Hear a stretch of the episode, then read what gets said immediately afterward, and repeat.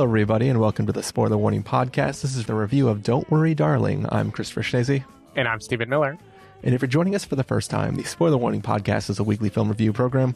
Each week in the show, we're going to dive in, debate, discuss, and argue over the latest films coming to a theater near you. This week, we're here to talk about a little film that I think, even if you don't care or watch films or anything, you probably know about the existence of this film because this film has like the most drama around it uh, that that you could possibly want for your film. Some might say that's a good thing. it, you know, it helps get the, get the word out for your film. Might make people want to see what all the drama was about. But my question for you, Stephen, is uh, when you were watching this film about you know, it's kind of a story about one woman versus many. Uh, one woman that other people might see as, you know, throwing a wrench in the operations or, uh, you know, just overall somebody that is kind of being gaslit by a bunch of other people. Could you not help but like watch this film with the context of all the drama around the story and to see how ironic it is that Florence Pugh is playing this character? Yep, definitely. I mean, I, I think the drama, the drama melds with the movie in a interesting way. you Yeah. know, like I think it's fair to say a lot of people are only watching it because of the drama. So you know, good good for the movie in that regard. Like Alamo was pretty much sold out in my screening, and yeah. I know Olivia Wilde has a draw, and God knows Harry Styles has a draw, but still, I don't know if I believe this movie would have packed that kind of crowd if not for the drama. But the fact that it is a kind of like woman standing up against gaslighting. And then the drama surrounding the movie has largely been, as far as I can tell, a bunch of self owns of all the ways that the movie's production and the people behind it haven't always lived up to the the same level of integrity as the plot of the movie wants you to strive for. Um, and I, I gotta say, I don't know, I don't know what's fair, you know, because we live Yeah. in the age of you and I listen to podcasts, right? So I will routinely listen to like a 90 minute episode of What the Fuck with Marc Maron. And then a day later, I will see a headline that pulls like one sentence that Andrew Garfield said from the interview and be like, Andrew Garfield slams people who are opponents of method acting, says blah, blah, blah. And it's like, Yeah, yeah. I know they talked for 90 minutes. You're not going to say everything exactly right. And the headline will make it seem like you're making a big deal out of a thing that you might not be. So, for all I know, Olivia Wilde, when she said that shit about, quote, why she fired Shia LaBeouf, or when she made a big deal about women's sexuality being portrayed on screen and all this stuff, for all I know, that was her in a 90 minute conversation just trying to survive like a goddamn interview. Um, and then people take the snippet that they want to hear and then they're like, look at her acting like she's this champion of feminism when she's actually a hypocrite, blah, blah, blah. Like, I don't, I don't Yeah. know what is real and not real with this movie, but it is definitely ironic, at least the narrative that has come out about it, given the way the movie operates. Yeah, what, what if she was trying method directing and she put the rest of the cast up to all these attacks and treating Florence Pugh this way, specifically to Yeah. drive the performance that she needed to convey the story she wanted to convey in this film? Yeah, like like my first of all, that's that's some Kubrick shit. Um, my theory here, based on two data points, which is this and the Q and A for Booksmart that we were both at in uh, when SF Film Festival did an early screening of it, Yeah. is that Olivia Wilde is maybe unfairly a victim of how other people perceive her success. Like in the Booksmart Q&A, loved Booksmart. It was fun, it was funny, had a great time. The Q&A was all a bunch of people in the audience showering her for being the first woman ever to direct a women-led comedy. Like they were putting her on a pedestal that she was not putting it on. Yeah, yeah. And there is no graceful way to answer that. You can deflect it and then be awkward, or you can own it and then seem like you are wielding, you know, the mantle of feminism more strongly than your movie necessarily needed to. Like, it's a no win situation to be put in that place. And I think Yeah. with Don't Worry, Darling, it seems like it happened again, where it's like everyone is thinking about Jason Sudeikis, so they like want her to be like stand in as woman in general in this like grand universal view of man and woman that that culture is watching and they're like isn't it wonderful that you showcase a woman, you know, being pleasured by a man? Isn't that great, Olivia? And she can't do anything but sound infuriating after that. Yeah, so I yeah. feel I feel bad for Olivia Wilde basically. And we'll get into it when we review the movie, but I don't know if she deserved all the shit that came her way. Yeah, and, and it's kind of ironic too, like which we'll get into in in, in the necessary spoiler segment for this film. Just Mhm. the the type of people who would attack her based on nothing but the fact that she made a film that has women in it is Right. It's it's an interesting uh, turn of events, I guess. Yeah. I, but I do think no matter what, the drama is the most interesting part of this movie. so yeah, I mean, I don't know that I feel bad for it because I don't know if it would have gotten the draw it did without all of the ridiculous drama. Um, I don't know if it needed Spitgate. I think it was already at all the tickets were sold that were going to get sold for this before Yeah. that happened. But I'm The- here for it. the crazy thing about the drama is like like you you know me. I am I am never up on the gossip. Like Right. routinely on the podcast before, I would be getting updates on like months old news from Carson on just things that like I should have known but just never absorbed through popular culture. The drama around this film was so weird to me that I was being pulled in because I didn't understand how it could possibly like how these things could possibly be even related to anything related to this film. Like I was like, what? Right. What do you? Why? Why? I don't like. I want like New York Times to do a deep dive. like spend six months getting to the bottom of what the hell Serial season four. I'm telling you, like it was one of those things where it was it was eating me up. It was like the the Lewis Black skit about the if it weren't for my horse, I wouldn't have spent those years in college or whatever. It was I was just like, oh, I can't. It was like I couldn't get it out of my head. I was like, how? What what chain of events led to this? It didn't make any sense. Right. Um, but. But yeah, I, I was I was curious about the film before, and afterwards I was like, well, I'm not gonna not see it now. Yeah, no, ab- absolutely. And I, I don't think we ever talked about it. We both just knew we were reviewing it this weekend. Because why wouldn't you? It, it, it had to be done. Yeah, yeah. Well, Can I tell you? And this is like a kind of niche thing that not many people in the world will resonate with because I don't think many people in the world saw this movie. I keep wanting to call this "Don't Worry, Darling." He won't get far on foot because of that movie that we both watched, is starring Walking Joaquin Phoenix. Phoenix. Yeah, Yeah. yeah. Um, yeah. I I don't even remember who directed it. Ex- Except this film Cowboy would be guy. What's called wrong with me? this film would be called She Won't Get Far on Foot. Yeah, she won't get far on foot, and she does actually get fairly far on foot when it matters. That is, that is true. He directed. Don't worry, he won't get far on foot. yeah, yeah. Anyway. Yeah, I think because we watched both of them at the Castro Theater during SF film festivals, they're just like, no, we watched Booksmart at Castro Theater, and then we watched Yeah, yeah. Don't Worry. Anyway, it, I- it confuses me every time. I still routinely just spontaneously think of the scene of him just flying down the sidewalk in the wheelchair and just wiping out. Uh, right, that's that movie, right?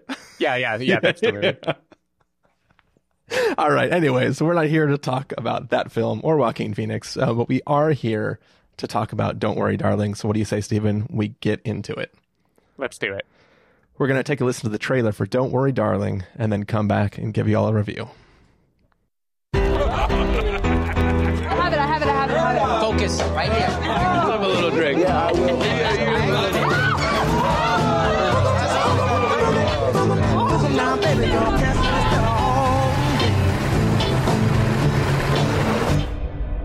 You and me. Always.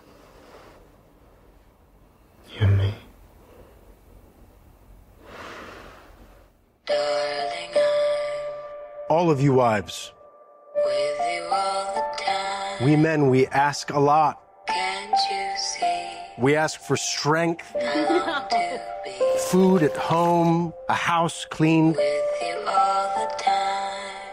and discretion above all else. Boys and their toys. At least we know they're getting work done. Welcome to the Victory Project. We're all here because we believe in the mission. What are we doing? Changing the world. What are we doing? Changing the world. That's right. What do you think they're really doing out there. What do you mean? The one thing they ask of us is to stay here. Where it's safe. Do you even know what the Victory Project actually is? Have you ever asked? Do you? Please. What's actually happening? Stop it, Alice. What if this place is dangerous? What if. Stop it! No. Jack, it's okay. I'm curious to hear where she's going with this.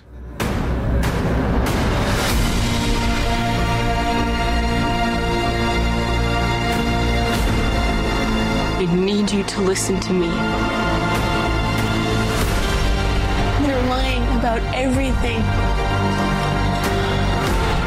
We are not going backwards. We're pushing forward. Everyone is acting like I'm crazy. And I'm not crazy. Our life together. We could lose this. I don't trust him.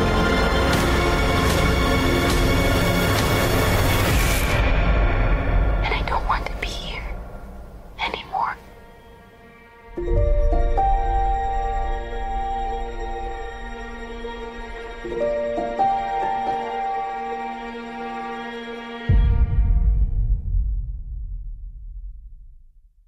That was the trailer for Don't Worry, Darling. Uh, reading the description from IMDb. A 1950s housewife living with her husband in a utopian experimental community begins to worry that his glamorous company could be hiding disturbing secrets. Stephen Miller, what did you think of Don't Worry, Darling? I thought Don't Worry, Darling was mostly perfectly fine, not bad um, of a movie. And I, I don't mean to damn it with faint praise. I just mean like it it was a fine movie. Like it wasn't a movie that was like a hot mess, I didn't think. It wasn't a movie that was infuriating me. It looks and feels like Harry Styles famously said in an interview, like a real movie. It's a Like, movie ass movie. yeah, it, it it's a movie ass movie, and I agree when watching it. Like th- a movie that is not a superhero film or like a heartfelt indie or whatever. It is rare for there to just be a like straight down the middle, reasonably big budget movie doing its own thing, and this felt like that. Like I feel like Olivia Wilde, if not for all the drama surrounding the movie, this would be a weekend where people watch it. They go, hey, she did that. That was like a pretty okay movie. It's like a feather in her cap, and then the world moves on. Like, I feel like she directs it pretty well for the most part. Um, I have some problems with pacing. I think the trailer in particular gives so much of this movie away that for the first, I'm going to say 80% of the movie, I'm not sure I saw anything that wasn't in the trailer. um, but I don't really blame a filmmaker for the fact that the trailer gives too much away. You know, it, it, it is what it is. Um, I think the movie gets a bit repetitive. It has some visual sequences that it returns to over and over again that are really effective the first time around. Uh, we see a lot of them in the trailer. We see dancers kicking their legs up, and we see, um, you know, like an image of an eye, and we hear some audio cues. There are things that the movie does to say something is afoot in this victory land, whatever they call where they live. Um, but I think the movie does it well, and I think most of it is because Florence Pugh is a great actress, and she continues to be a great actress here. Um, I think the cast is pretty good, like Nick Kroll and Kate Berlant. It's fun to see comedy people, you know, playing semi-serious in this role. I think the bad guys. I don't think it's a spoiler to say Chris Pine and Gemma Chan are are, are kind of bad guys in this movie world. Um, like everyone does fine, I think, in in this movie, and the things that were grating on me while watching it were how predictable it was and how little was happening. And then in the last fifth of the movie or whatever, a twist comes about that I feel actually justifies a lot of what felt hollow about the movie that came before it. It manages to explain everything, including Harry Styles' inconvincing charm. um, it it does a lot of things surprisingly well, and then you think about the twist for more than two seconds, and then it fucking blows up. Um, but before that moment, that moment when I realized the twist was coming, I was like, "God damn, you made a movie! I feel, I feel good about this." And for the most part, I still feel okay about it. I'm gonna nitpick the hell out of it when we get to spoilers, but I thought this was a totally fine three to three and a half stars out of five movie that came out and happened and was totally enjoyable. And yeah, it's riffing on the Stepford Wives and the Truman Show, and it's borrowing its best visuals from better horror movies, and it, it's doing audio things that we've heard a million times, but it it does it well. It I thought this movie was completely fine and kind of unremarkable. How did you feel? Well, I mean, fr- from just watching the trailer, I felt the same way I felt. Like what what my predictions watching the trailer were identical to my feelings sitting through the first 80% of the film, 95% of the film. Right. Where I was like in my head I was like no matter how well or not well this film could possibly be made for Christopher Schnese,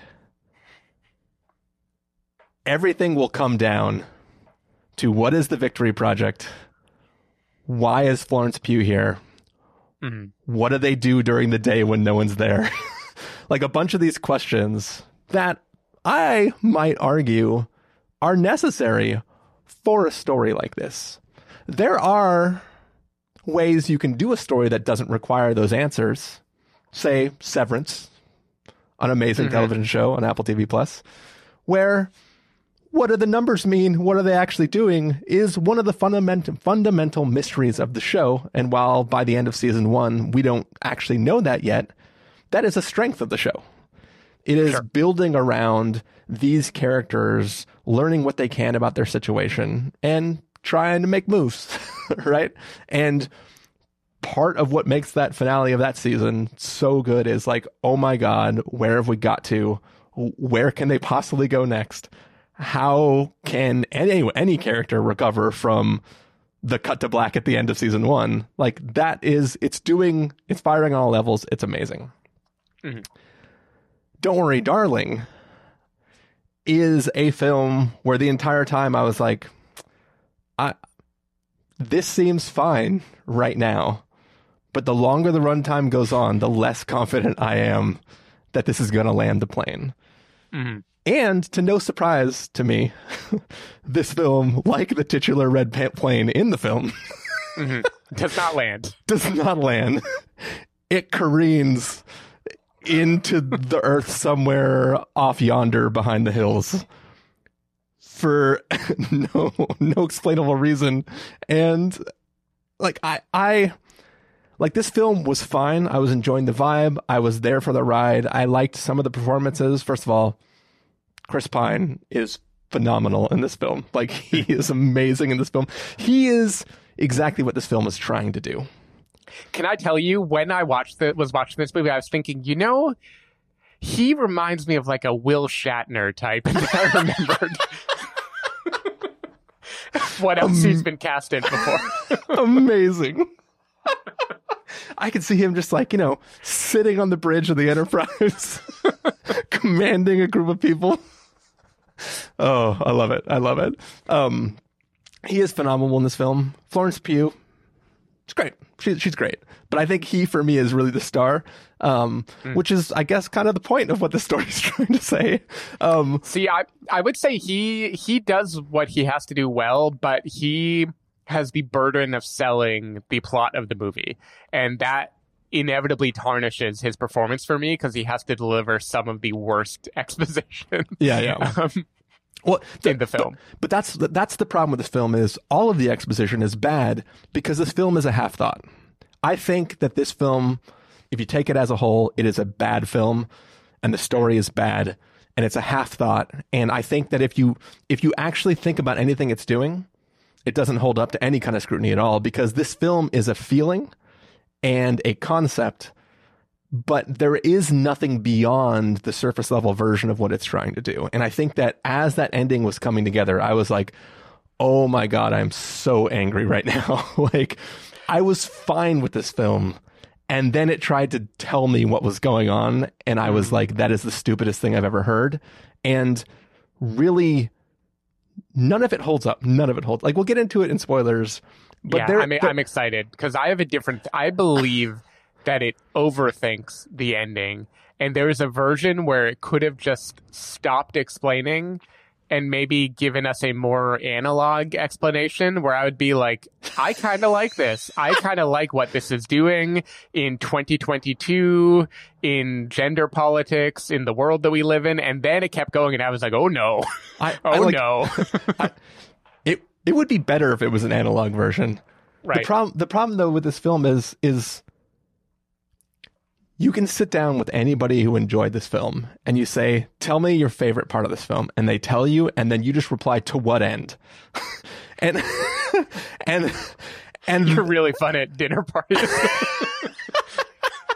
but no, it's one of those like like usually usually I'm like to each their own. If you really enjoyed this film, I'll tell you why I hated it, but like I accept that that you got something out of it.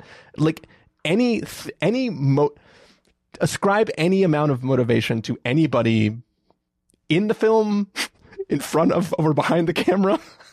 And my, my, my question is to what end? Like, like the motivations don't make any sense. There's no reason for anything to happen. And it feels like what was written were the scenes that we were going to see, but without the context for what it means or why this entire world would have been set up or what anybody gets from it other than the mechanics of it existing. It, it- like I, I, I can't give a genericized explanation without going into full blown Yeah, spoilers. We'll have to go into spoilers because I think I disagree with you there. I still think it botches the ending, but I think it's closer to not botching it than you do. there, there, there is a character that buys into victory, right. and the explanation for buying into victory makes zero sense when you actually take into consideration what victory is. Like it's If we're talking about the same character who also has served other roles in this movie, um, I believe it is the worst piece of exposition and by far the worst part of the twist. th- th- this is what I'll say. If you if you wanted to let's let's say it was your birthday and you wanted to have a party where everyone in the party thought you were just the most amazing person on the face of the planet and like would kill just to hang out with you. Would you pay 50% of the room to be actors and 50% of the room to be real people? Or would you just pay 100% of the room to be actors? like if you could just Mm, create see, we're going to talk about this in spoilers. Okay, okay. I actually believe I can answer to what end for most people with a bunch of plot holes in the mechanism. But I think the motivation for most people, and I will give my exceptions and spoilers, is actually pretty okay to me. Yeah, I, I- I just think Like I, just- don't recommend it. I don't I don't support their motivations, but I buy them. to, to me, I think that victory doesn't benefit anybody. I think I think you can't argue that victory does anything for anybody involved in victory. And hmm. And when the film hinges on what is the purpose of victory and what do these people who are married to people who work for victory get out of this society that victory has created, to me it just does like I, I just don't see it it's yeah, frustrating. I think we're going to talk in spoilers. I think I'm starting to understand what aspect of that explanation doesn't work for you, and I'm interested in unpacking it. I, you might be more right than I gave you credit for, but we'll talk about it. All right. Um, but yeah, so so things I liked about the film, atmosphere seems cool. Uh, you know, the weird stuff that happens seems cool. Like I said, Chris Pine, huge fan of him in this film. I just think that he is really selling that particular role. Um, and you know, everyone else is is fun, enjoyable there. And you know, there are moments of of uh there there are moments where in the context of the, the moment of the film that I that I enjoy the characters starting to get weirded out by the things that are bringing them. Mm-hmm. There's a dinner scene where Florence Pugh is asking people about their their meet cute stories, um, which Yeah. I think is that that film that that that scene on its own perfect. Like I I love the tone of it, the way it plays, everybody's reaction to the questions that she's bringing up. Love that. I wish that film executed on all those all those things that it sets up, and I think that it doesn't in the end. So that's those are my non spoilery thoughts. Anything else that you want to talk about before we get into spoilers? Um, I don't know. I mean, I, I alluded to horrific elements, like more like psychological thriller visuals that happen, you know, that may be happening in Florence Pugh's mind, maybe happening in the real world. Uh, many are in the trailer. Uh, there is a scene of suffocating that made it hard for me to breathe while I was watching it. Um, there's a scene of the walls closing in that is very much like Repulsion and other movies about like places being disturbing. There's creepy dancing a la Suspiria. That like there are things that I did think were actually executed very well visually in this movie, and in general, it does well at the trippiness of it.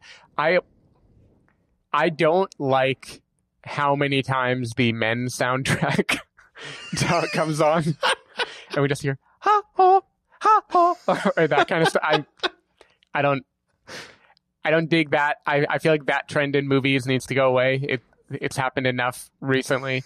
But on a whole, I thought it did well at maintaining the kind of creepy visual. And also there's there's a scene when a character is harmed uh, on a roof that I think is genuinely creepy and disturbing, and everything about the tonal aspects of the film work great when it is operating at that level. I do think there's some laziness when it comes to this kind of elliptical storytelling where it cuts and sometimes it's because Florence Pugh doesn't remember and sometimes it's just because the movie doesn't feel like explaining to us what happened in between scenes and my biggest criticism of the plot other than the twist ending being botched is that Florence Pugh suffers from a classic main character issue which is not just saying a thing to her trusted partner, but saying it to everyone out loud for the first time. and there are a lot of conversations that I feel should happen in this movie that don't. And that is just kind of Well- lazy storytelling. Let let me. I'm I'm going to try to be vague, and I'll dive into it more in spoilers. If there was a good explanation for what victory was, let's pretend you and your wife live live in victory. Yeah. Right? And you work for victory. If she is once again in the context of the film acting out wouldn't you just tell her what you do for victory? So that way she would stop trying to find out what you do for victory. It's almost as if the answer to your question could be solved by having a good explanation for what victory does, besides changing the world. Because Do you mean you a just, true answer? I mean any answer. Like Mhm. it's it's a problem where like the only reason Florence Pugh is worried about what the hell victory does is because she doesn't know what victory does. So he could tell her anything that is convincing, rather than try to gaslight her in a way that is like, "Hey, stop acting out. uh, everyone else is fine in victory. You are just being dramatic." Uh, he could just be like, "Okay, I'll tell you. Here's the deal. This is what I do every day when I go. This is why it's so important that we do it. I, I will start sharing my stuff with you. You know, like he, she could literally be his confidant. Like you earlier, just a second ago, you said your trusted partner. He could gain the trust from her and keep her uh, from like having these outbursts that endanger their place at victory by he just could gaslight better. basically. yeah, yeah. He could. He could. It, we'll we'll call it like a, a. It's like a white lie version of gaslighting, right? It's Yeah. like a, a little white gaslight. Yeah. Just like a little mist of gas. yeah, it's like gas dimming. I don't know. I get it. We will we'll talk about the psychology. Yeah, it's it's almost as if the filmmaker couldn't write anything that he could tell her that would convince Mhm. her that that victory is important. Yeah. Well, which is funny because there's a version of this story where her the the wool falling from her eyes or whatever has nothing to do with the question of what do all the husbands do for work, right? Yeah. You could imagine a Truman Show thing. This even has that in the trailer with like the egg that's empty. You know, there are things like that that you could imagine happening. Um, and so it kind of like didn't need that to be the reason she is freaking out, but it decided to do that. And then I agree, there's no good reason for that because we'll we'll talk in spoilers, but people could So- easily lie. E- even even that Truman Truman esque version of the egg, right? There are two ways you could read that scene. One is the city of victory is some sort of facade. Mhm. The eggs are fake Nathan because Fielder it- is running it. Yes. like it's the rehearsal, right? Like that. Exactly, that's yeah. that's that's one way you could do it, or all of that was some delusional thing that she was just seeing in her head, and she was actually smushing eggs on her hand, and they were falling all over the table, but she was seeing as an empty eggs, right? Mhm. The problem is there's nothing in the text of this film to explain which of those it is. It could be both at the same time, right? And and I think that that, that is I wish the film was strong enough with its convictions to say we are going to truly stick to one version or the other and but it, it feels like it's just playing with the visual uh weirdness of these type of stories. And it's kind of bouncing between whether it's purely psychosis or it's the world that is broken. And it and it kind of plays in both spaces and dips in and out of both. And i kind of like that was putting me on edge a little bit. And then when the end happens it just makes me go backwards and go like yeah fuck all those scenes Yeah, I think it is trying to have its cake and eat it too with the explanation in the end, with the twist that makes the psychosis and the world building become one hazy glob of explanation, which we can talk about. But again, I don't think it succeeds um, in that. But I think for all the criticism, I, don't- I don't know. I just, I enjoyed myself just fine watching this movie. I think their party scenes are fun. Their Mad Men esque whatever lifestyle is fun to watch for a while. I think when shit goes crazy, it juxtaposes well against that kind of fun party lifestyle. I think. I think Chris Pine is a lot of fun to watch. I think Florence Pugh is a lot of fun to watch. I don't know. It, it was a totally, totally fine movie to me, and I'm I'm not someone where the explanation can make or break it as much. It can make it not be great, you know, but it can't make it no longer enjoyable. It's just like, well, it was an enjoyable movie that didn't know how to land the plane. Yeah. Cool. Well, Stephen, we have a lot to talk about in spoilers for yeah, now. we have a plane to land. yeah. Oh, yeah. Somebody's got to land that plane, Stephen. a, a plane that, by the way, I feel there is no explanation for by the time you get to the end of the movie. Oh, I mean, it's. I mean, there's there's an explanation for it. It's just not good. Okay. Um. I mean, that's one of the things that makes me so mad is because like you're not the first person who said like what's the plane about and and like I just make this I just make the very serious face and I'm like the plane is just because of X. And that's literally it. And then I get really really mad. Um but Stephen it's not time to get mad yet. Right now it's time to give folks verdicts for this film.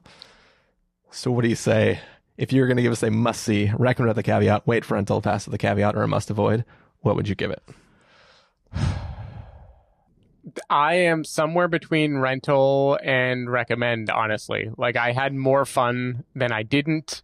I think I'm going to give this a weak recommend with a caveat. I thought it was totally fine, and I think it is a fun theatrical experience. And you've got to know what all the talk is about, right? I I don't regret watching it. I walked out of the theater being like, yeah, that was that was fun. You know, it was okay. It's kind of dumb.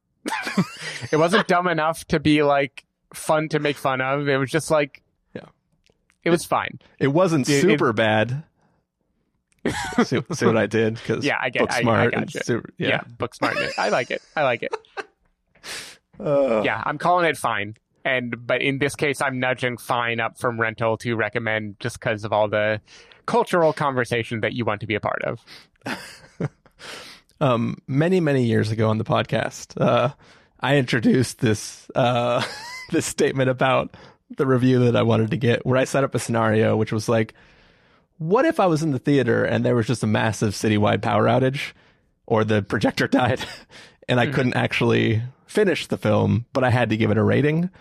I probably would have given it a wait for rental. Um, Having seen the entire Ooh, film, okay.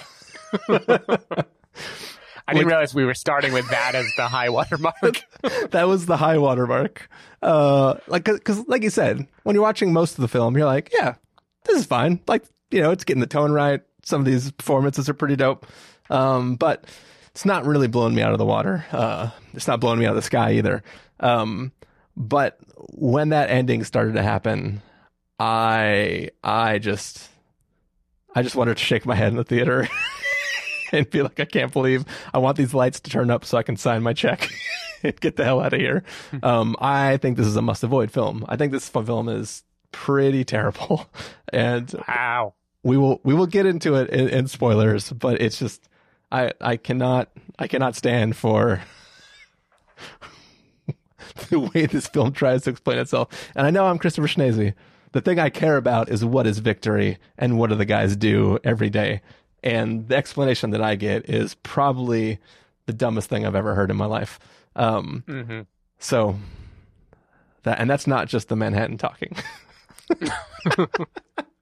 They should have called this the Manhattan Project. I feel like that would have been a fun, like, the Manhattan projects. Yeah. Oh, yeah. No, that's good. That's like a triple, triple entendre. Oh man, I'll, I'll send I'll send Olivia Wilde a tweet. Yeah. I'm sure she'll read it. when when when I I swear to God, when I got out of this when this film ended, one of the first things I did was pull open Twitter and just Served Olivia Wilde papers. no, I pulled open Twitter and did a search to see how many tweets said "Don't bother, darling," and uh, at the time there were only like eight showing up in the searches, but I figured there'd be much more. Yeah. No, that's a Um, good review. I liked uh, David Ehrlich's Letterboxd review, which just said white mirror.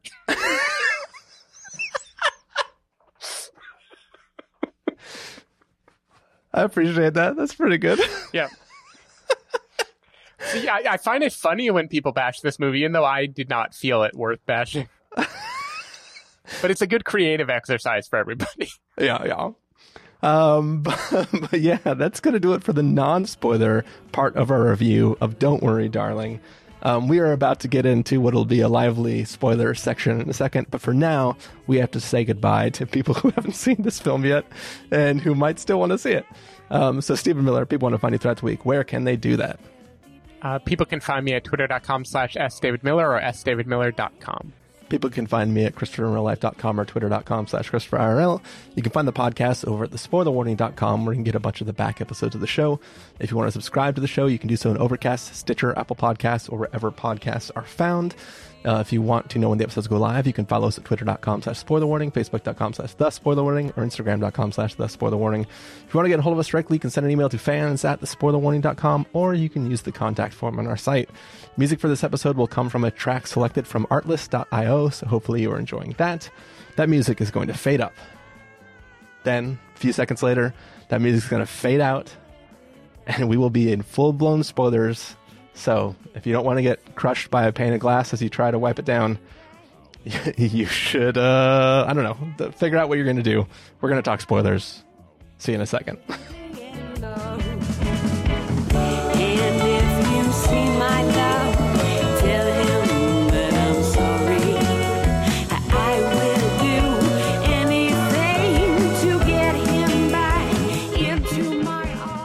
All right, we are back. This is spoiler territory. It's the after part of our review of Don't Worry, Darling. Um, but we are going to worry a lot. Here we go. Stephen Miller.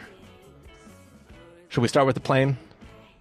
Sure. Yeah. Tell me. Tell me why the plane. The only reason the plane, Stephen, is because the child that was lost of the neighbor who kills herself because she lost her child after she went crazy and walked out into the desert had a toy plane. That's literally it. So she sees her gris- gripping the plane the day before she kills herself, where she's Mhm. like, clearly there's something wrong. And he, she sees her dressed all in white, holding this red plane. And the very next day, Florence Pugh sees a red plane, same model as the toy, crash in the middle of nowhere, and that leads her to go walking out. It is literally just stringing together imagery that already exists in the film. So it's just her psychosis then at that point, or her Yeah. brain projecting. Okay, okay, that makes me mad. yeah. But the thing is, any explanation would make me mad because let's just dive into what the twist is, because that is really the heart of this movie where you were fully lost, where I was won over and then half lost. the twist that I like, and I have not seen the Stepford Wives, like I'm familiar with it as a touchstone, but I'm not familiar with how that movie ends. So this might be very, very, very similar to the twist of movies that it is like. Um, the twist here is that this is not 1950s, 1960s Americana. This is modern day, and it is a bunch of incels that basically have been listening to, uh, you know, Joe Rogan or not. You know, not not Joe Rogan. Who's the guy that like cries? Um, the the guy that cries and talks about masculinity. Um, the internet will will not let me down. Um, but while I vamp, I will just uh, yeah, I'll, I'll go on in the meantime and say this is basically a movie about a bunch of guys who feel impotent and want to live in a world where their wives adore them and they feel macho and respected and they all because this is you know 2022 watch Mad Men and see the Mad Men era as the world to aspire to and the kind of man that they would want to be. And Now, Stephen, all yeah. what is my response to that? To what end? yeah. Well, to what end? Like, I, I feel like that is a fine. Twi- like, why do they do that?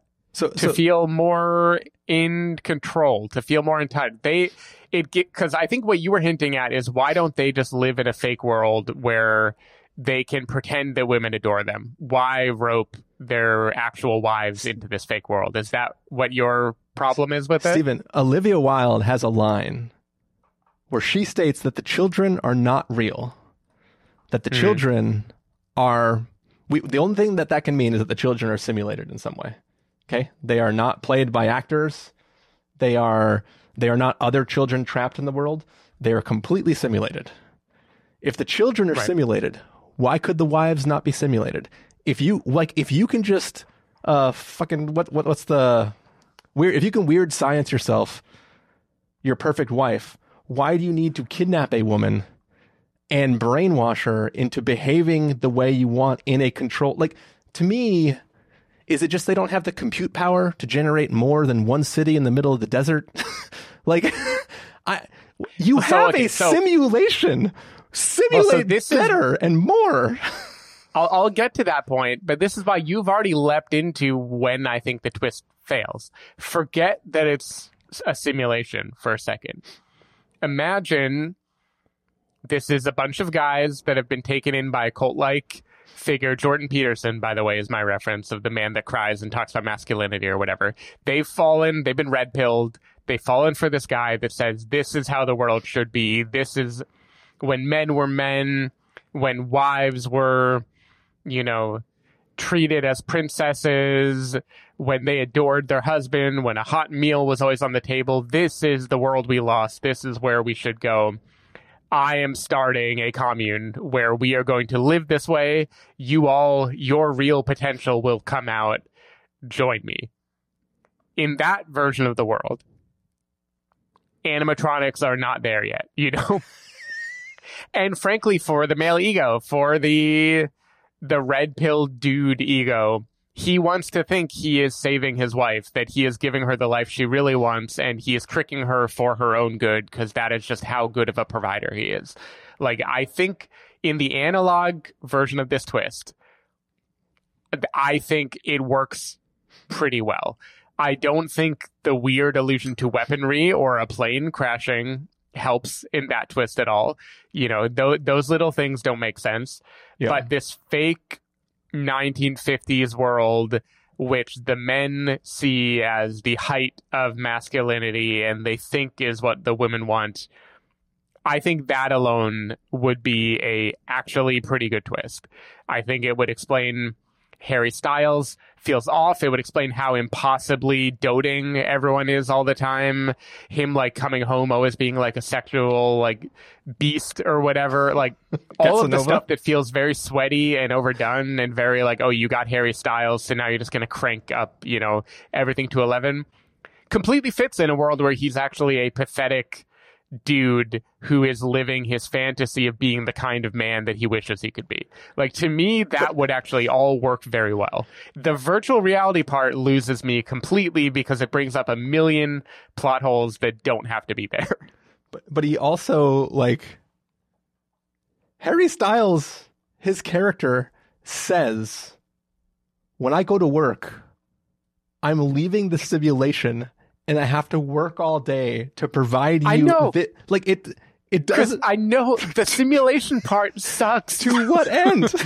but like, here's here's the thing. Yeah, like first of all, I, I don't understand why why you can't just simulate everything. Like to me, there's no point in having real anyone because the whole point of the incels is like, you know, like from what I understand of incels is like, oh, women will never like me because fucking women all are terrible, whatever, right? Like that's what incels believe.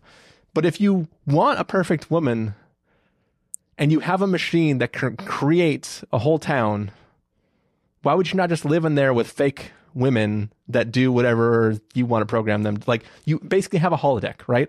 Like you would need you would need to suspend disbelief more to make that work. But again, Do we you- are not 'cause the disagreeing that the simulation makes it a problem.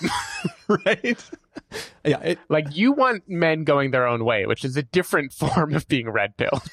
Those are the guys that think they don't need women anymore.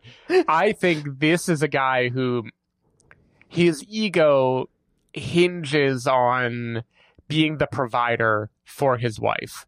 Not being the provider for some imaginary woman somewhere, but I have been, quote, using red pill language here, emasculated by my wife. My potential has not been unleashed she is miserable because of it and I'm powerless to stop it. Let me take charge, grab life by the horns, let me be the one who does this for her.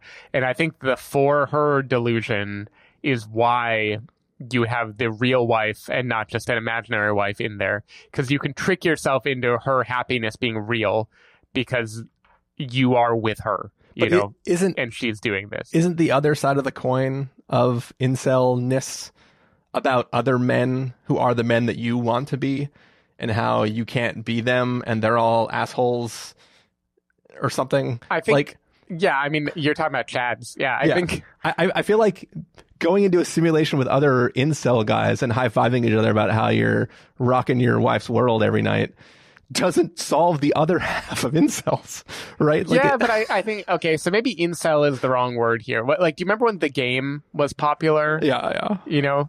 And it was all like the like the pickup artist or whatever of like here's how you like convince women this is what it takes. Like but this feels like that to me. But Stephen, a game isn't a game if the cheat codes are on all the time.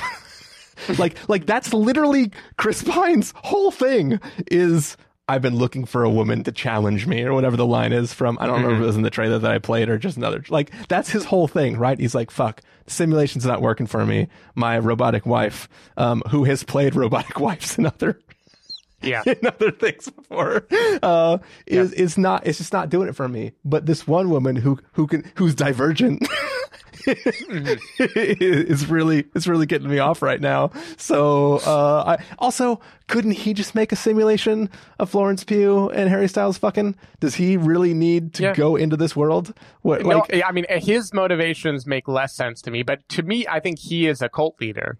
Like he's an egomaniac or Yeah. And that is why again, I can't stress this enough. I love the twist when it isn't the simulation. I Yeah. like the idea of the motivation being that men who feel impotent or weak in their relationships get to go to this world where they they delude their wives, but they're not drugging them with fake happy pills. They are like deluding them into believing that they live in this time when women were subservient to men. And they think you are going to be happy and I'm going to be happy. yeah That alone I thought was a good twist. And when it was coming, I was like, whoa, whoa, movie, you've got more up your sleeve than I thought. I thought this was just going to be like, you know, a Truman Show ripoff, a fake world, and one person is pulling the strings. I didn't know you were going to make it so every man in the movie was like explicitly complicit and knew what the modern world was and wanted to, I didn't know you were making the village, you know? Yeah. Like that was kind of my response when that happened. I will grant the moment it is a simulation, I have a lot of problems. um, Yeah. My main problem, what I would call the free guy conundrum, is if you are a simulation, what are the rules? Why do you have to chase someone in a car that goes the normal speed and on your feet that go the normal speed? Why are there not mods in this game? Why are there not things that can stop her from Yeah, reaching like, the end? I mean, you know, you can't have your cake and eat it too. You can't have physical Truman Show where she's gonna like get to the end and open the door in the sky and leave the set and make it be a you know simulation. I think both of those don't mesh together. So Olivia Wilde definitely wants to play with the whole Agent Smith thing, where like the dudes in the red suits are just coming out of nowhere. They're always everywhere. They're in a dump truck. Which, come on, I mean, like that that dump truck could have been anywhere, right? like, Yeah. like it, it just it, like it definitely feels like it wants to play in that space, but it definitely doesn't understand. Or maybe you know, maybe uh, all the dudes in the red suits can get booted up anywhere or loaded into any part of the simulation they want, but the cars are already running in the simulation. And we've already established that there's not enough compute power to have another block. Like he was waiting for that RAM upgrade to be able to render an extra block one line out from the hmm. center of the city. So maybe they can't have other cars added to the simulation. So they have to run and grab an actual car that's already there. I don't know. Yeah. Did that what they do for a living was interesting to me. I don't even know how I feel about it because again, I kind of hate the whole simulation part of the twist. But the idea that the cult leader needs a way to make money so he's basically farming out doing real jobs to the people in return for getting to live in his simulation. Yeah. I'm okay with that. I kind of wish in the analog version of this that they were the red suit people. Like So- the husbands have to serve time cleaning up this fake world that they that they made. So the thing that I hate about it is this. Florence Pugh is doing triple shifts or whatever it is, just so they can, I don't know, make rent. She can cover. He seems to be without a job at the moment. Um, he, Mhm. I mean, he's sitting at a computer, but we don't we don't see him like coding or anything like that. He's just listening to the Incel Weekly podcast or whatever. Right. Um, and it so it seems like he's out of work. She's covering the rent. Their apartment is run down. They don't have hot water, probably because they couldn't pay the water bill, or it was just busted and nobody would come by because they're living in a rundown apartment. Like all that stuff is it implies that they don't have enough money, right? Period. I'm pretty sure a nurse doing three shifts could probably afford to keep the hot water on on that in that apartment.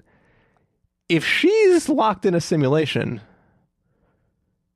what job is he getting? Like, it, it seems like no matter what the guy, like, it'd be one thing if he's like, hey, I have a thing you can literally do, which is break rocks in this quarry so I can build a physical city that you'll live in. Like, if if it wasn't a simulation, he could be doing stuff to keep the simulation going, right? They could be, you know, getting bulk eggs from Costco and putting them in Yeah. individual cartons that they 3D printed, right? Like, like they, like Yeah. they could literally, their job is to maintain the simulation. That could be a thing, but because it is a actual digital environment with these little things on their eyes, like even if it was like he owns a medical building where the women are in pods and the men work during the day to pay the bill for the pod place and then they come there at night plug in and they live their day for the woman's time in the time when they're like it also women have to sleep.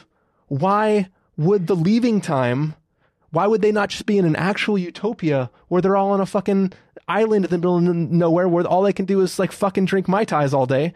Like Mm-hmm. why do they have to simulate a job? Because there are times when the women have to sleep anyways, where they don't remember what happened because they were asleep. So if they just turn the women off, then the guy goes about his day, comes back to the simulation, and they wake up together in the morning. I, I, I there's just better ways to do this. There's just Right, but wait, when when is the guy going to get to sleep then? it doesn't matter because you just turn them on. You turn their consciousness on when you're ready, right? So, so when you're done with the simulation, you both go to sleep together. Boom, woman's out. You sleep for a few hours, wake up, have your alone time, do your stuff, read your newspaper, listen to your incel weekly magazine, uh, do whatever you want. Maybe go hit a few rounds of golf with the other incel guys. and then, then you go do whatever the work is you need to do. Then, whether it's eight hours later, 16 hours a day, a week, a week later, you come back and you're like, all right, I'm ready for day two. Let's plug in. You know, like, like, I mean, here's the problem because the rules have not been established at all, right?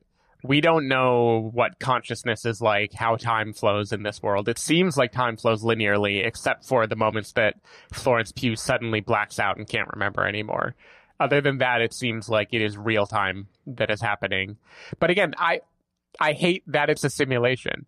But the to me, the simulation was like the lazy, oh, it's 2022, we better update this idea move on what would have been the perfectly good idea, which is all of these things that are like too perfect and cloying and very 50s glamour and very superficial. You know, we're partying and drinking every day. My husband goes down on me every night. He's an insatiable animal. The moment he walks through the door, he wants to tear off our clothes. Like all of that being explained by pathetic dudes who are following some culty podcaster guy about masculinity, I 100% buy and think is a good argument. If it had just stuck to that, I think it could have done it very well. And then it fucked it up by setting up this fake digital world where none of those stakes should have to be the case anymore. Doubling down by having Olivia Wilde say, by the way, I'm in WandaVision. My, having a big epic chase, like all of that, I hate. I hate that it's digital. Oh, but the core of the good idea just carried me through to the end. what one of my favorite dumb moments in this film, it, it like, and this is not like plot thing. It's just a, a, a character does something that's really really dumb. Is so so Florence Pugh is trying to escape by putting her hands on the glass, right? Um, Mm-hmm. She's trying to play Simon Says at the top of the hill, and Right. so she's running up this spiral road, right? At one moment, she stops and goes, "Huh?" And the camera pans over to show men crawling up the rocks, right? Yeah. So she decides to keep running around the spiral instead of crawl up the rocks away from like Right. like the you are seeing an army of dudes in suits just scaling like obviously they have a shortcut. but instead of mm-hmm. doing the same thing they're doing to also take a shortcut, she's like, "Nah, I got time. I can do this. I can run barefoot on the on the, the dirt." Yeah. Backwards and in heels. Yeah. But I mean, did you see the? She made it. You know, she made it. I don't know how. It, the sense of scale is not that great, you know, in this world. So I don't really know how much they were gaining on her. Yeah. But yeah, that was dumb. That was dumb. To me, to me, Olivia Wilde actually gets the worst lines. I take it back. Chris Pine does not have the worst exposition in this movie. Olivia Wilde does when she kind of breathlessly says, like, I know it's a simulation. I did it because my real kids died in real life, and this is the only way I get to be with them. But when the men die in the simulation, they die in real life. so there's two things I want to say about this. So first is her. she says, "I know the simulation is fake, but I accept it because this is the only reality in which my kids are still alive." Mm-hmm. There is a line Florence Pugh says 30 minutes earlier about how she hates her fucking kids. yeah.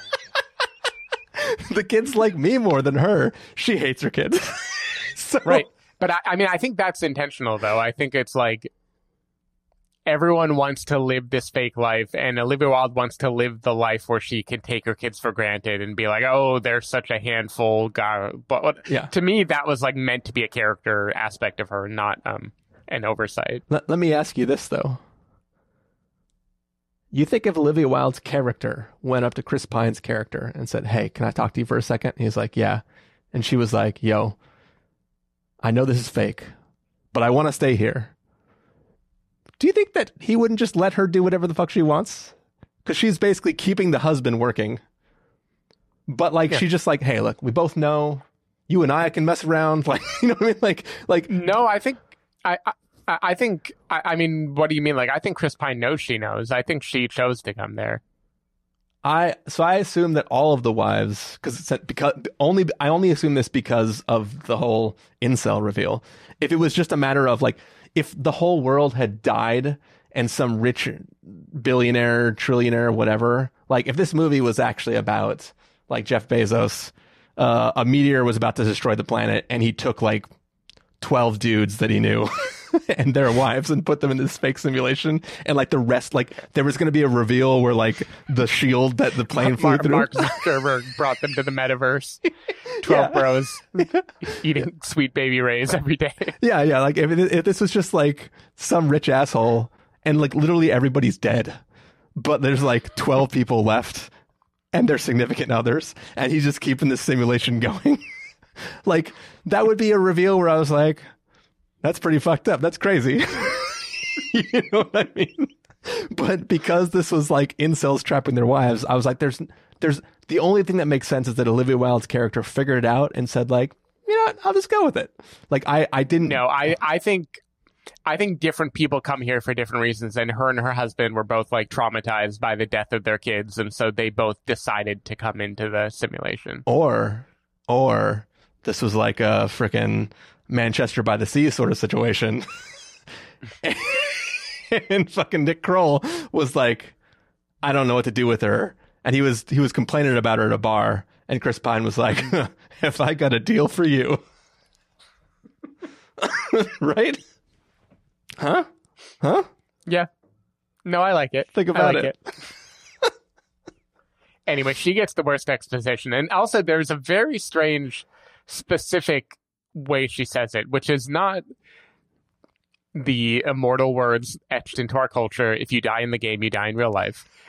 it is specifically if the men die, Yeah. they die in real life. Well, I heard man is the most dangerous game.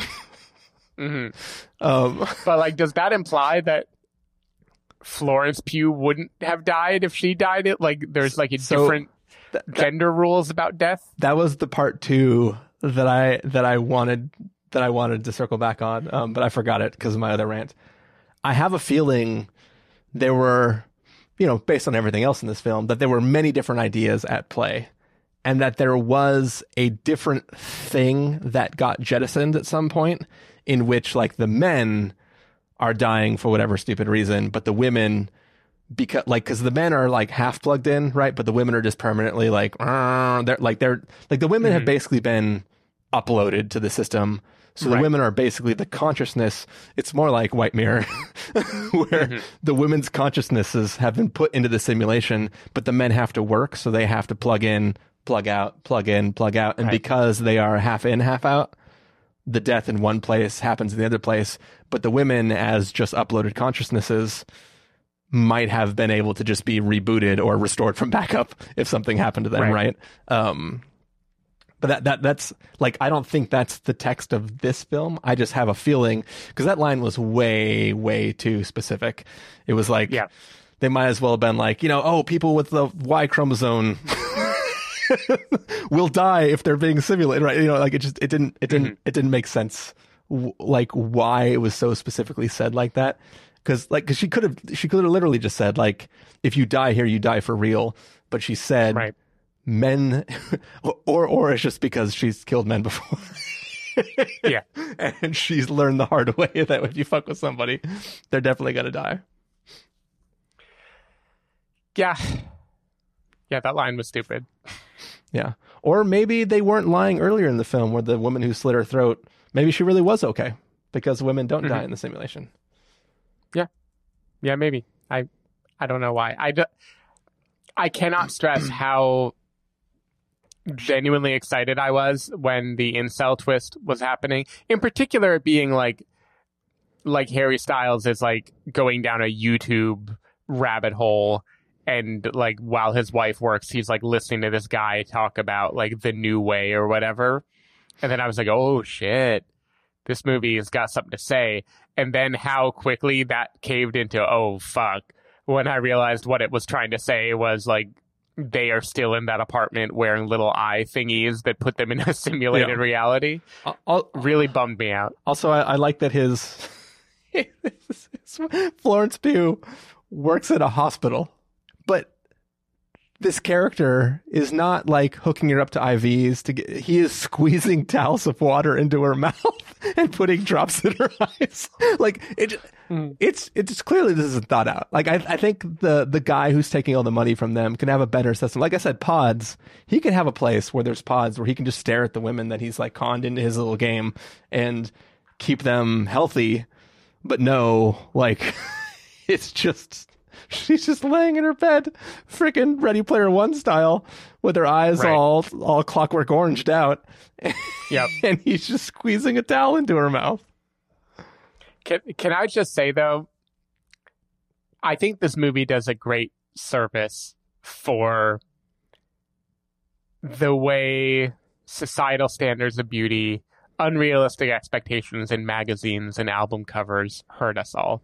Because the only difference between being the heartthrob in charge of One Direction and being a hideous monster is like not grooming. It's not putting product in your hair. exactly.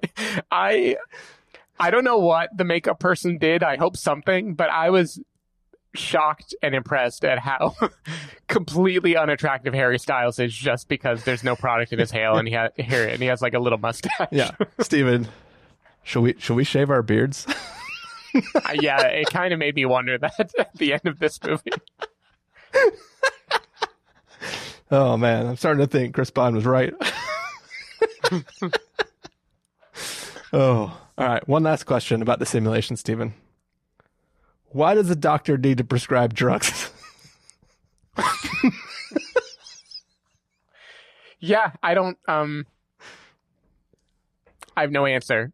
I, I have no answer for any way that the world of simulated reality inter- intersects with the world of real life. I, I don't know. I have no idea. I don't think they thought that out at all. Yeah, and, and and I think too, like one of the things, another reason I hate, well, one of the reasons I don't like the crazy sh- shit that we see in this film is because in the text of the film, it it, it is literally a form of psychotic break, right?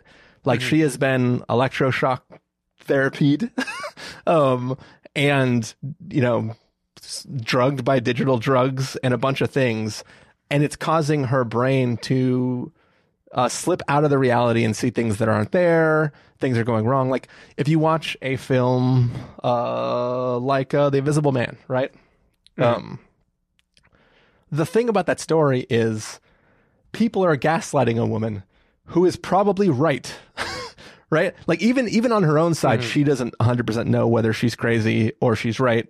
But like the whole point of the story is or take something like uh Homeland, right? Um where Claire Danes is like a person with bi- bipolar disorder and is believes something that nobody else believes. And part of the thing is like, yeah, but is is she right? Like like sure she's medically diagnosed as being somebody who might not be reliable to you, but she's probably freaking right. Maybe you should listen to her, right? Like that that's the whole thing that it's doing there. This film, she is actually suffering from stuff caused by the environment that she's been placed into, and it's not a matter of like, well, is she right or is she wrong?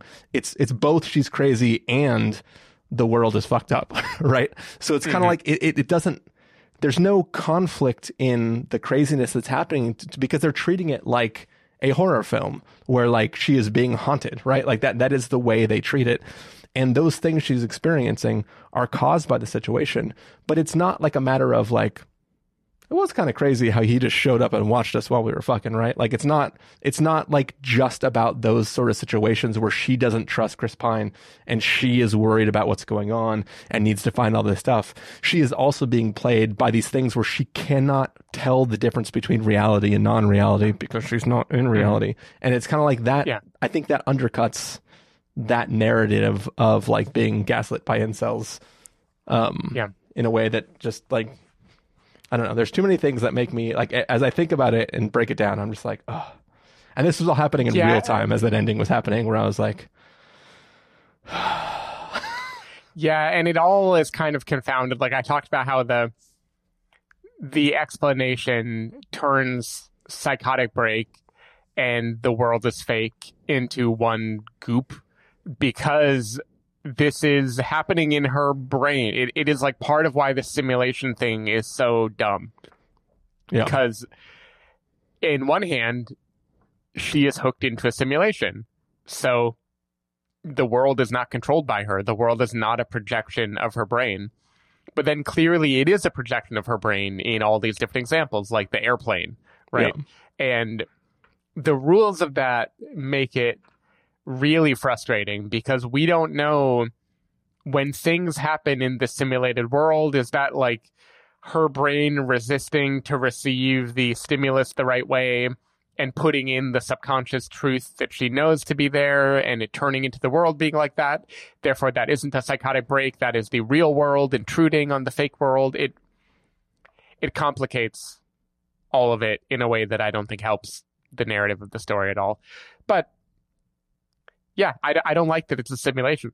like, I, I don't like that there's red people running around. if, if this is a simulation, she shouldn't need to take Veep guy's, um, you know, medical file when he's not looking and then burn it later because all of that is recorded. Like everyone knows what she's doing. You Yeah. know, they can just rewind the tapes. Yeah, yeah. So simulation, dumb. Don't like. Yeah. And then if it wasn't a simulation, then I have questions about economies of scale. How, like, Mm. like when a new person shows up, you now have to provide that much more food and everything for everybody. So it's like, are they all just smushing cockroaches into little pills that everybody eats? Like, is this like a, you know, Right. like- My answer is life insurance policies. You basically kill those people off and collect their life insurance like and you kill them off in the real world own. and they move yeah, in the real world, yeah, and then secretly put them in the commune, and that should fund fund this lifestyle. Especially if you combine that with the men all having to work in like the mines or whatever they're doing to make money in the analog version of this story. Yeah. Man, see what would be smart.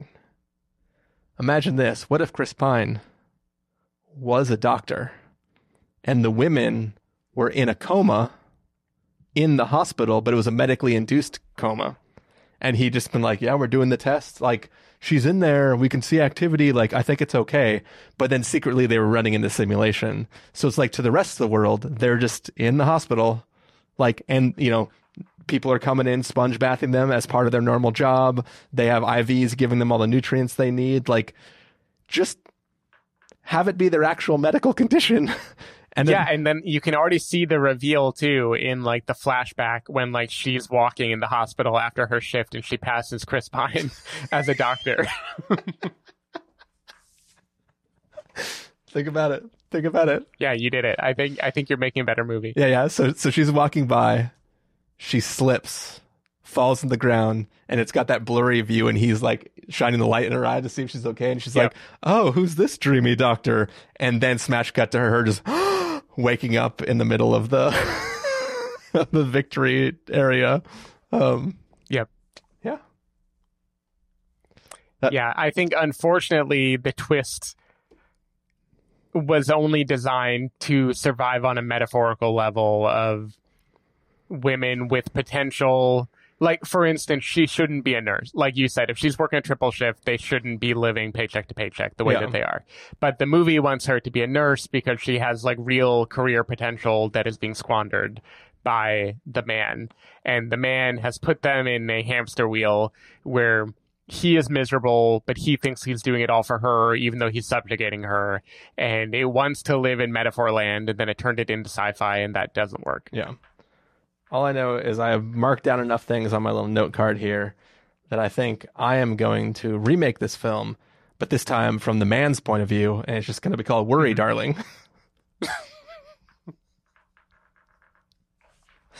Yeah, Jason Sudeikis directs.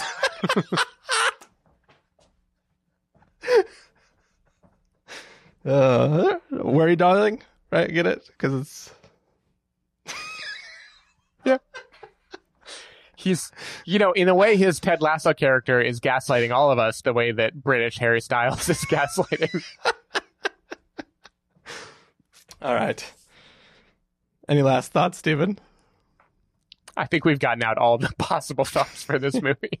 What are we doing here, Stephen? Uh, I forget what Chris Pine says. We're making podcasts. Changing the world. change the world. All right. Same thing we do every night. All right. Thank you, everybody, for listening. And we will see you next weekish sometime, maybe later, Yeah. with a review of Blonde, Blonde. which I'm Bye. sure is not going to involve. a- a- Yeah. With no sure- gaslighting at all. All right. Bye.